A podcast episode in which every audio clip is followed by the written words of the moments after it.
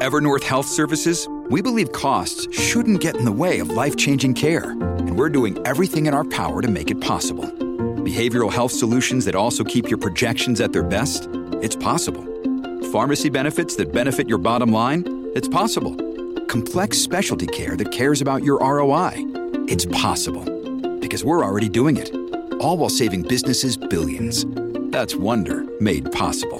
Learn more at evernorth.com/wonder. Another day is here and you're ready for it. What to wear? Check. Breakfast, lunch and dinner? Check. Planning for what's next and how to save for it? That's where Bank of America can help. For your financial to-dos, Bank of America has experts ready to help get you closer to your goals. Get started at one of our local financial centers or 24-7 in our mobile banking app. Find a location near you at bankofamerica.com slash talk to us. What would you like the power to do? Mobile banking requires downloading the app and is only available for select devices. Message and data rates may apply. Bank of America and a member FDIC. When you need mealtime inspiration, it's worth shopping Kroger, where you'll find over 30,000 mouthwatering choices that excite your inner foodie. And no matter what tasty choice you make, you'll enjoy our everyday low prices, plus extra ways to save, like digital coupons worth over $600 each week. You can also save up to $1 off per gallon at the pump with fuel points. More savings and more inspiring flavors make shopping Kroger worth it every time. Kroger, fresh for everyone. Fuel restrictions apply. Welcome to the New Books Network. Hello, and welcome to a special edition of New Books Network, in which talk in which we talk with previous winners of the Coleman Prize. Named in the honor of British business historian Donald Coleman, 1920-1995, this prize is awarded annually by the Association of Business Historians to recognize excellence in new research in Britain. It is open to PhD dissertations in business history, broadly defined, either having a British subject or completed at a British university.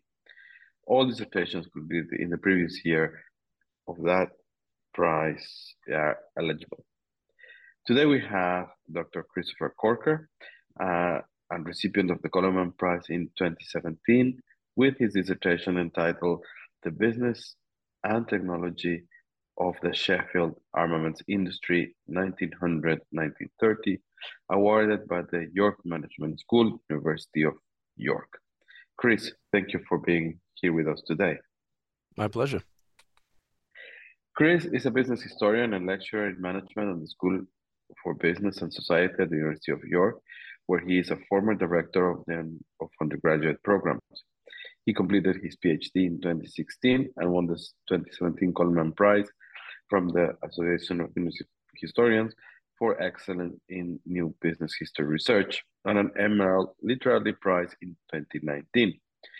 His current research is on innovation and knowledge in industry clusters, in particular, the business and intellectual history of stainless steel, which has been supported by a small grant from the Business Archives Council. Outside academia, Chris is an advisor to the Sheffield Archives member of the Joint of Heritage Sheffield Partnership Board, and former chair of the Portland Works Little Sheffield, a social enterprise housed in the, in the 19th century cutlery works. His work has also been featured on BBC Three's Free Thinking. Chris, tell us a little bit more about how you became an academic and developed this interest or the topic of your dissertation, please. I am an academic completely by accident. There was no design, there was no plan, really. Um, I did my undergraduate degree um, at Sheffield Hallam in history, and very much a delaying future jobs decision was made to do a uh, master's degree, which was on local and global history. And alongside that, I needed to pay for the master's degree. So I got a job as a uh, economic, educational developer in a group which looked at learner autonomy and employability. And as I was going through the master's dissertation, I was looking at Sheffield industry. And that was what really sparked my interest in what became the PhD. So I am a Sheffield. I was born in Sheffield. I've always lived in Sheffield. And I grew up at a time where steelworks were being demolished. And there was this sort of sense of, well, what happened there? Almost like a romantic notion of what was Sheffield's industrial past. And a few years before, my grandfather, who'd grown up in Sheffield in the 30s and 40s told me this story about how in Sheffield, on one side of the road, you have a company making an armor plate, and on, on the other side of the road, you have a company making an armor piercing projectile to beat that armor plate. And this story has sort of stuck in my head. And as I started going through the master's dissertation, I realized there was lots of sources to look at in this area. And it was an area that was underdeveloped. And the thesis evolved over time. I did it part time over seven years, during which time I started uh, teaching for the first time, was terrible and got better at it. Continued working with educational development projects, and eventually, before I finished the dissertation, I got a job at the York Management School. And it was within 12 months of getting that job that I finished the PhD, which took me seven years to finish. And I see the PhD now as sort of part of a bigger quest to look at industrial clusters. How are they born? How do they develop? How do they decline? And for me, this moment of, of Sheffield's history, as the thesis is 1900 to 1930, is the high point of technology. Trying to make better weapons leads to the scientification of making steel, leads to metallurgy, which spins off into my, my current project of stainless steel, which is a byproduct of trying to make a better gun. And what I'm interested in now is how those knowledge flows happen. How do people know people? What are the sort of uh, alumni networks of metallurgists at the university, the social networks of people? And that fed into one of the chapters that I wrote for the industrial clusters book that I did with John Wilson and Joe Lane. So I fell into this accidentally. I've sort of built the pieces up over many years of starting educational development, developing the thesis, now getting a chance to write more and publish more. As I, have recently moved from being a, a university uh, teacher to being a university researcher, and getting the time to to revisit these ideas. And the PhD was really just the starting point of that. Although I didn't realize that at the time that it was the starting point of of where this intellectual quest would go. You mentioned something that I would like to um, explore a little bit before we move on, and that was the uses of scientific management in the production of, of steel. And for the period that you're looking at and the industry that you're looking at, that is something that is very important in the UK at that moment in time, which is this use of what we today in management take for granted, which is recording, uh, trying to analyze and trying to rationalize processes. Um, so let me make this note now and and come back to the to the discussion when we when we tackle this because I think that is something that is important to help give context to to what you are looking at. Yes. Um, okay. So before we move into into the discussion of, of the content, what did it meant to you to win the Coleman Prize, personally and professionally? It, it, it was for me a, a point of validation for my research. And when you are dug into it for seven years, you start to get a bit annoyed at it and you start to get bored of it and you start to question why on earth you're doing it. And you start to think, is this any good? And towards the end of my PhD, which was the end of 2016, it was really a case of just getting it done and over the line and finished. And I'd heard of the Coleman Prize all the way back to the beginning of, of my thesis, and it was something that I'd sort of seen on the horizon as something I'd like to go for in time. But as the years passed, as I'm getting into year four, year five, year six of the PhD, it sort of felt a further and further away goal to the point where I almost forgot about it. And I think because it had been won by people like Andy Popp, who I'd been reading as part of doing the PhD and who had been supervised by the same supervisory team as me, kind of felt like a, a goal because I'd seen where people who previously won its careers had gone. So around about January 2017, so after the PhD had been finished and examined, just on a whim, I thought I'll just send this in. I'll see what happens. Didn't expect to get shortlisted, and then I did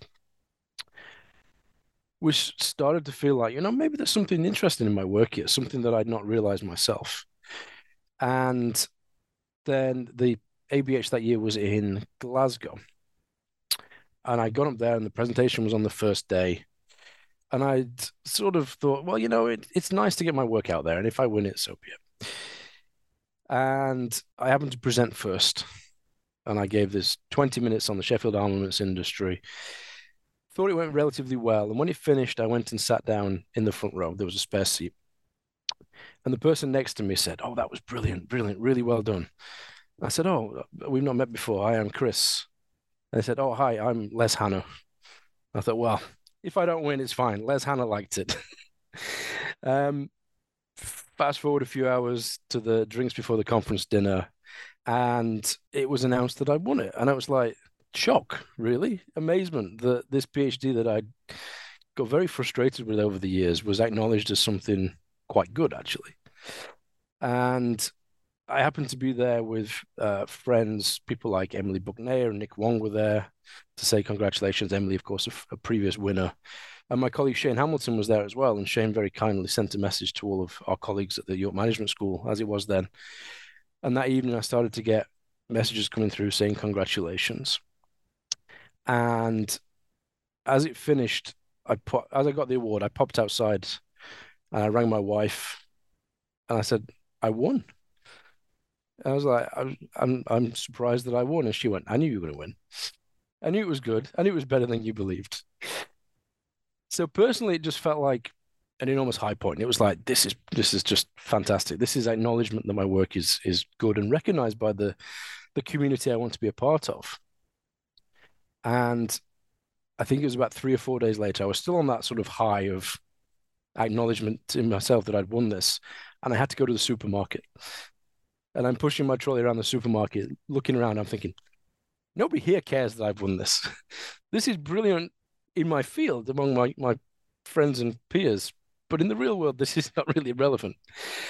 But for me, it started that process of being confident in my research, that there was actually something good behind it. And over time, I have started to, to do some publications out of it. I had a, a journal article in the Journal of Management History uh, back in 2018. Um, but because I was employed as a, a university um, teacher alongside, it was hard to find the time to to get writing. But now I'm I'm able to revisit it. I'm able to turn it into a book because the thing with weapons and armaments in the First World War, there's always this sort of public interest in it. There's something about guns and weapons and wars that has this sort of public interest. So the decision really for me now is do I do an academic text very much based on the PhD? Do I do something more for mass market for Waterstones, or do I try and do both? But but to come back to your question, personally, it was brilliant validation that what I was doing was good. Professionally, that's something on my CV now that right at the start of my career, people said my work was good, and that has really helped in terms of applying for jobs, applying for more grants, and so forth. What did it meant to have to organize the competition the following year? Do you think that it gave you better opportunities to network with senior scholars and expose your work to others? How how was that experience of organizing the competition the following year? It was it was a fun process, really. So the year that I won the Coleman Prize, I'd gone to the Slaven workshop for the first time to see other people's work developing and, and talk to them. And I suppose I, I have this mentality, even though I, I still feel early career myself, that you have to keep helping the next generation because otherwise the field may just disappear and die. So it's nice to see what other people are doing. And the, the submissions came in, and I I had a team of uh, Neil Rollings and Emily Buchnea as the advisory committee, as the three of us making the decisions. And it was just nice to read what people have been doing and see what new ideas were out there. And eventually we we shortlisted three, and then two people came along. And there were two very different theses to what I had looked at. One of them was Ghassan Moazzin's uh, piece on Chinese merchant banks, and the other was Tom Buckley's work on department stores. Two very different theses, two very different things. But it was nice to be able to help them present and chair the session and make the ultimate decisions. And it was nice to go back to the ABH with a different project. I presented on something completely different to my armaments work when it was in Milton Keynes that year. And those connections with with the two people who were shortlisted, with the the advisory committee, have continued. There are people I still contact and still talk to. So in terms of networking and and developing was great, and just learning what else is out there. Super. Let's move back to the content of the dissertation. And you, I think that we've pointed to two key, well, or, or not key, but certainly important um, issues. One of them is this broader appeal that you have mentioned, and your decision or impending decision as to whether to do it for a wide audience or to the, an academic audience.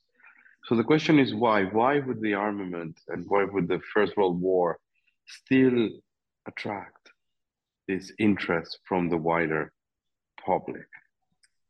You think? I think that in many ways it goes back to British popular consciousness of guns and wars and a sort of a hint of a amazing industrial past that isn't there anymore. For me, I, have done lots of, of public talks and I've done commemorative events for the First World War. And for a lot of people, it's they know the event, they know the First World War, they might know a place. My, my work is very much centered in Sheffield, but they want to know the stories of people. What did people do? What were the decisions that people were making? And it really touches into a, a social history aspect of the kind of work that I do, thinking about, especially in the First World War, the, the mass female labor for the first time in many of these munitions factories. And it connects into that sort of history from below and who do you think you are idea about family histories and genealogy. People want to know what people did and where they went. And you sort of get those two sides of it. You get the sort of big history of tell me where the battleships came from, and the small history of tell me what my great grandmother did in a munitions factory. And I think there's a way to balance those two things to tell the stories of the people behind the manufacturing processes while telling the big story of all of the armor for the Battle of Jutland was made in three miles of Sheffield's East End. I think trying to find a way to navigate that will will give it that broader appeal. I mean, the hope would be you try to hook into an anniversary. You know, we we've had the centenary of the the end of the Great War. We're coming up on 110 years since the start of the Great War.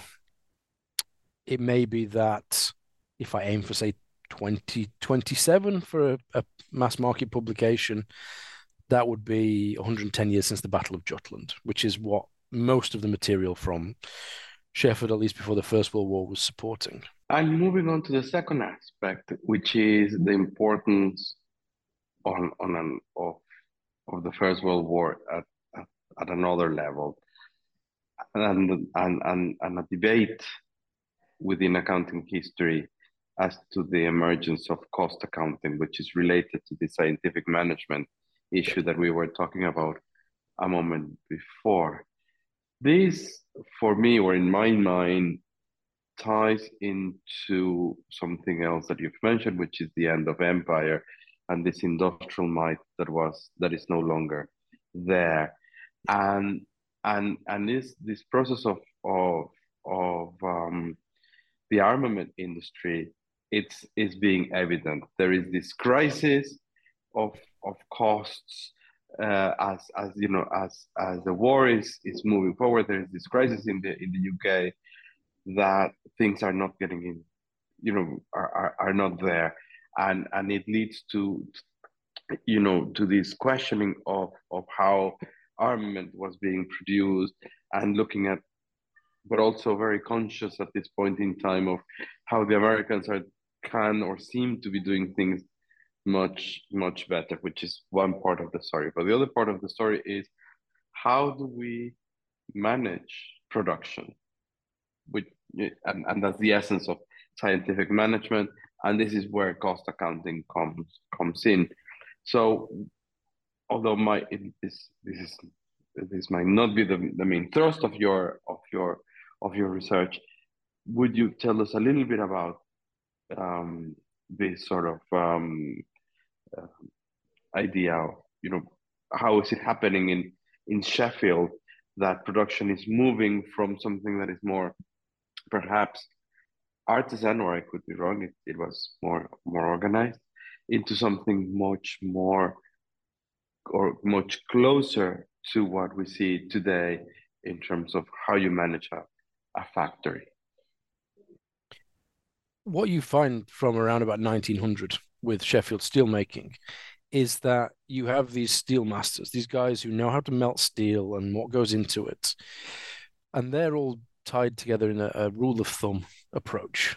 They can look at a steel and go, that is good for a shell, an armor plate, a scythe, whatever it happens to be. But that visual inspection of steel is something that takes a long time to learn. It's something that takes a long time to pass on to your successors, but it's not scientific. And what you find with the rise of armaments production from about 1900 is this new need to be consistent. It's coupled with this emergence of, of metallurgy in the 1880s and 1890s. And it is that case of if you want a steel to do this thing, it has to have 2% nickel and 2% chromium in it. So you start to see the rise of, as you say, scientific management processes intervening to making sure there is that consistency. And you start to see the rise of um, steelworks having research laboratories and analysis to test the steel and make sure it's consistent. And part of that feeds forward to the submission process for the government. These companies would make, say, a thousand shells, and they should all be 2% nickel and 2% chromium. Once they're all shipped off to Woolwich Arsenal in London, one of those shells is picked at random and it is test fired against an armor plate. And if it fails, the whole batch is rejected and sent back to Sheffield. In which case, you have to remelt them all, start again. It's costly, it's time consuming. So, in terms of ensuring that consistency, you need consistent processes, consistent management oversight. You need very, very skilled workers, and often in in gunworks and in armor works, they were the most well paid workers in the entire factories. The challenge that you have is when you move towards the First World War. We no longer need a thousand batch, we need a 10,000, 10 million batch of these shells. So you start to bring in huge amounts more labor, often underskilled or unskilled, and you train them to do one thing do this thing on this lathe. And you start to get a sort of a dilution of management because you need more people to manage than ever before. You have people uh, who are learning very quickly how to manage, very quickly learning how to train and have that oversight. And it does lead to problems, especially quality problems. When you look at, say, the Battle of the Somme, the first output, the first mass output of what the Ministry of Munitions was hoping for, and plenty of them don't work because that oversight is is not really there. The oversight and, quality assurance is not really there. When it comes back around to your question of of accounting, it is no longer about profit for armaments. Armaments companies, since time immemorial, have always been questioned for arms profiteering, and you find in the records in the Edwardian period before the Great War. These companies are making 30, 40% profit on these armor piercing projectiles and armor plates and part of that, at least my conclusion in the thesis, was that it's the only time in history where private industry is pushing forward technology. The government is willing to pay a lot because then I'm to foot the bill for the research. When you come into the Great War, you need to do things almost at cost. As you said, the rise of cost accounting, making sure there's no excesses.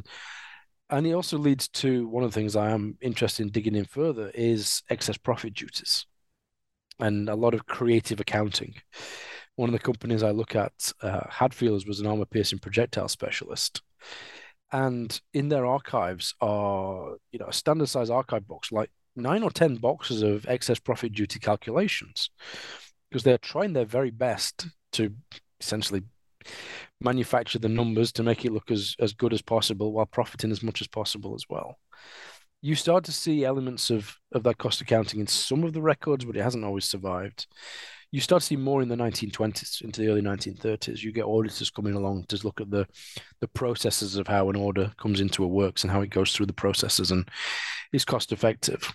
The root of it for these companies was, at least before the war, replenishing the money spent on research so that they can then fund more research. Switching over in the Great War to essentially a dilution of management because you have mass employment, quality problems, pricing problems, and again, profit problems as well. So let's take a step back. And you mentioned that you had this um, wealth of archives. So what did you actually use? And now let's, and how did the story that you wanted to tell started to come together from from those sources? Well, really, there were there were two types of sources that I used because the thesis was about the business and the technology of the industry. One of the things, if we look at the technology first, that I did was looked into the patent records of these companies. Because within the actual business records, you don't get much technical information. You don't get much any many books about research and the the notes that these companies are making about how their research is going. So the patent record became the sort of best place to find this information. And the arms industry was one of the few where patenting was quite en masse. I think I ended up looking at over 200 different patents across about 20 years. Because what these companies would do is every time they had a new little innovation, they would patent it. Even if it didn't seem useful in that moment, it might be useful in the future. And if you patented it, you can then license it and make royalties from it. So these companies were using licensing as a secondary um, wealth, uh, secondary income stream, really. So you have lots of patenting. So I had to read huge amounts of patents, dig through the language of the patents of the time, learn metallurgy to understand what it was that they were writing about.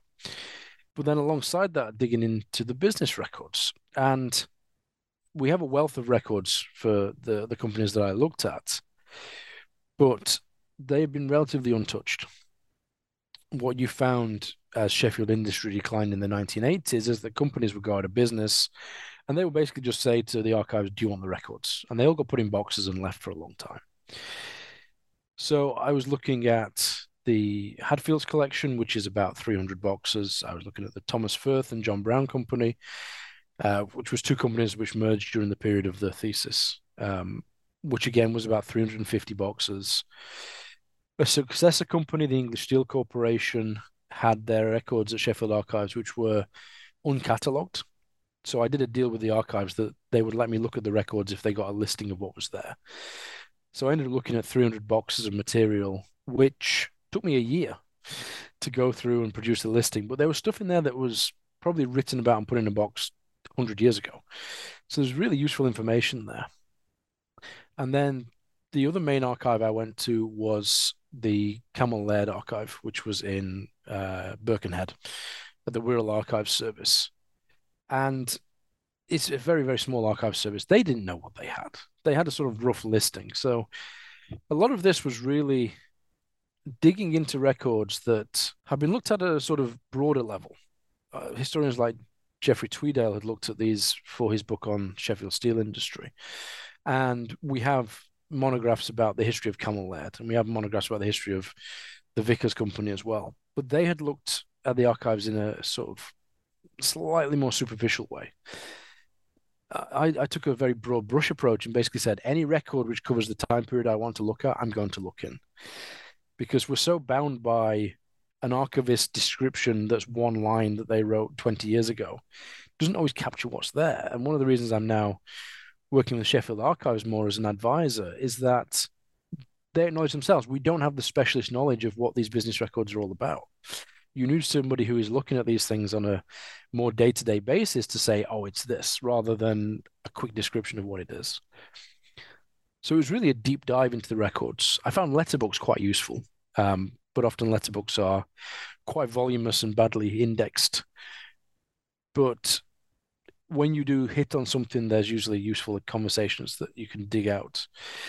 And then a little bit looking at the Ministry of Munitions records down at Kew in London, which again are absolutely enormous collection. And you have to dig slightly against the grain of what the the archivist's descriptions are all about. So it started to come together that there was a lot of corporate archives looked at that uh, at least had survived, and I was lucky that most of them had survived in the way that they had.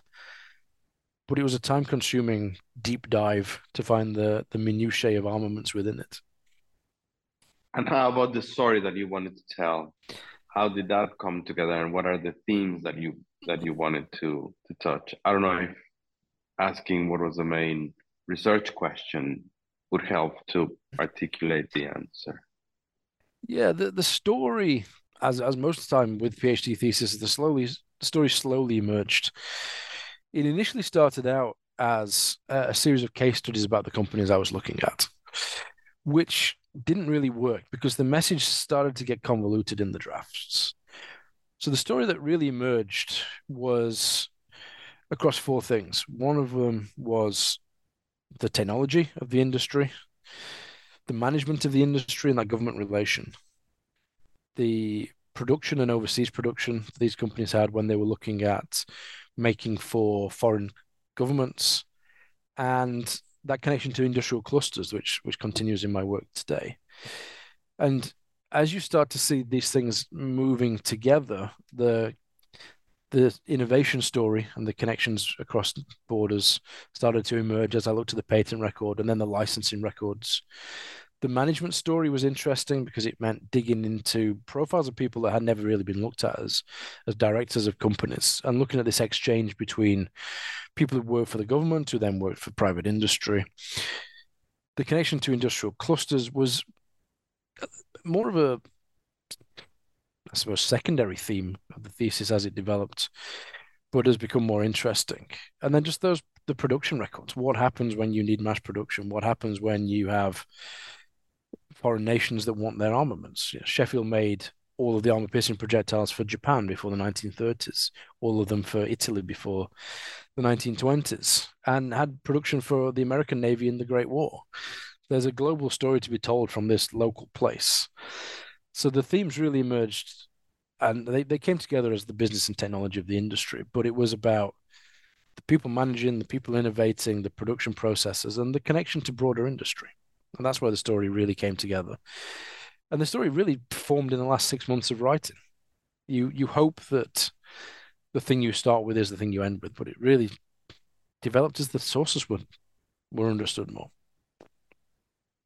And that is also understandable given the large number of sources that you were looking at. I mean, you were being thorough, and as you've described, you've you've looked at a large number of records over a slightly longer period of time than everybody else, as as you were were doing all the other things. So that also helps to mature the process of of writing in a different way than if you're doing everything in one go. Um, so, what would have been something that if you have had the space, you would have added to the dissertation, or that you would like to revisit that? You know, something nice, these nuggets of of of knowledge that you know things are finite and and you need to leave out, but you would like to look at in in greater depth. I mean, obviously, one of them is this cluster story that you pick up and are embraced in in uh, greater depth. But what are the others that are there? Well, the the story of armaments is is longer than the period of the thesis. I originally was going to look all the way through to the Second World War because there are differences in government procurement once the Second World War starts. And by 1945, some of these companies I was analyzing decided to leave the industry. So, so temporally, there's a, a longer period I would have liked to have a look at. I didn't include much on one of the main armaments companies of the time, Vickers, because they had been looked at so much. And Vickers, while they had a Sheffield Works, was very much a national company at the time. So there are potentially more case studies to incorporate. But one of the things that I would like to dig into more and revisit some more is the profiles of the directors of these companies. Take a more collective biography approach and look at where these people came from. What were their backgrounds? What was their interest? What were their other business interests? Is there a an interconnected network of these directors across different uh, companies and potentially different industries? I mean, that in itself is as much as work as the original thesis, but it's really to counter this idea that the arms companies are run by greedy businessmen who have interest in all the newspapers, that they have government links. There's this sort of myth that came out of the 1920s of these arms profiteers. Whereas in reality, most of them are humble second, third, fourth generation steelmakers with an interest in just advancing their industry and doing better for their industry. So there's a, a bigger story to tell of the people behind that. And that is potentially a story that I revisit in the future. And as you say, that connection to the the broader industrial clusters is something I'm starting to touch on. But you can look at industrial clusters across centuries, and wherever people are making steel, people are making weapons. You go right back to the the earliest records we have of, of Sheffield industry in the 1500s, and as much as people making knives, there's people making arrowheads as well. There's a much longer story about the the vicious uses of steel by humanity. What do you think is the most eh, distinctive, innovative, or borrowed from other disciplines of, of methodologies in your work?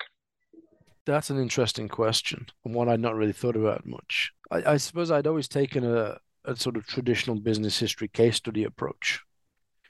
And I suppose one of the things that I, I, I drew on most was this idea of innovation systems and national innovation systems, at least where the, the idea comes from, was very much born out of economic literature. Um, people like Richard Nelson and Chris Freeman writing in the 1990s. But there's a an element of that sort of idea of a national innovation system that can be applied to the region, the regional innovation system. But one of the places that that, that took me that I, I didn't really expect was an idea of a, a transnational innovation system. The idea with an innovation system is it's about the connections between people, companies, educational facilities, governments that really promotes innovative developments. And when you have such a specialized industry that are connecting to arms manufacturers in France, in Germany, in Sweden, in the US, you do start to see those transnational links developing. So, as much as it is a, a business history PhD and it, it has a, a traditional historian archival core to it. I think those those elements of of looking at economic ideas and economic history and applying them to the business history It's one of the things that I've been really doing with most of my research. How do we use business history to answer those big questions in economic history? That's really where I would say I borrowed from. Um, but at its heart, it's a more traditional PhD. Uh, interesting. So, one final question, Chris what do business business people or businesses today can learn from your research? How is it relevant for them? And we've talked a little bit about this on their fascination, but what what would be the, the learning for them, you think? That's an interesting question. I think part of it is about understanding that a business, a firm, is not an island. These organizations make many, many, many connections. And actually, there's a power in connections that you make to training facilities, to universities, to other organizations. That a more open approach to innovation can be a useful way to solve an industry's problems. Within the thesis, there are stories of two companies trying to solve the same problem and realizing that, and then coming together and sharing their innovation. I think there's also a broader question about industrial policy and naturally the role of clusters in producing innovative practice. And that there is a, a useful approach to this when you, you look at sort of ideas about the Northern Powerhouse here in the UK right now and development of industrial centres. The historical work that, I've looked at and, and colleagues like Joe Lane and John Wilson are looking at with industrial clusters can inform contemporary policy that actually talking to each other, working together is a useful way of developing that. And I think there's an underlying question, and at least a, a story that can be learned from about crisis management. We saw this a lot with the pandemic. Organizations having to drastically change strategies for fear of disappearing. The arms industry was exactly the same. National crisis, do something different. And that sort of crisis management and learning from mistakes I think is a big message to to pass on to at least contemporary business people and contemporary researchers as well. Well, that is grand. Chris Corker, thank you very much for being with us at New Books, New Books Network. Uh, we understand that you have a book coming out from this research, so we hope to have you again here with us to discuss that when it's when it's ready. In in the meantime, to our listeners, thank you for being with us today. If you are not a subscriber, do subscribe to our podcast. And if you are a subscriber, leave us a comment or give us a rank. That is always very helpful. So, once again, this was uh, Bernardo Bátiz-Lazo with Chris Corker in the business and technology of the Sheffield armament industry, 1900 1930. Thank you very much.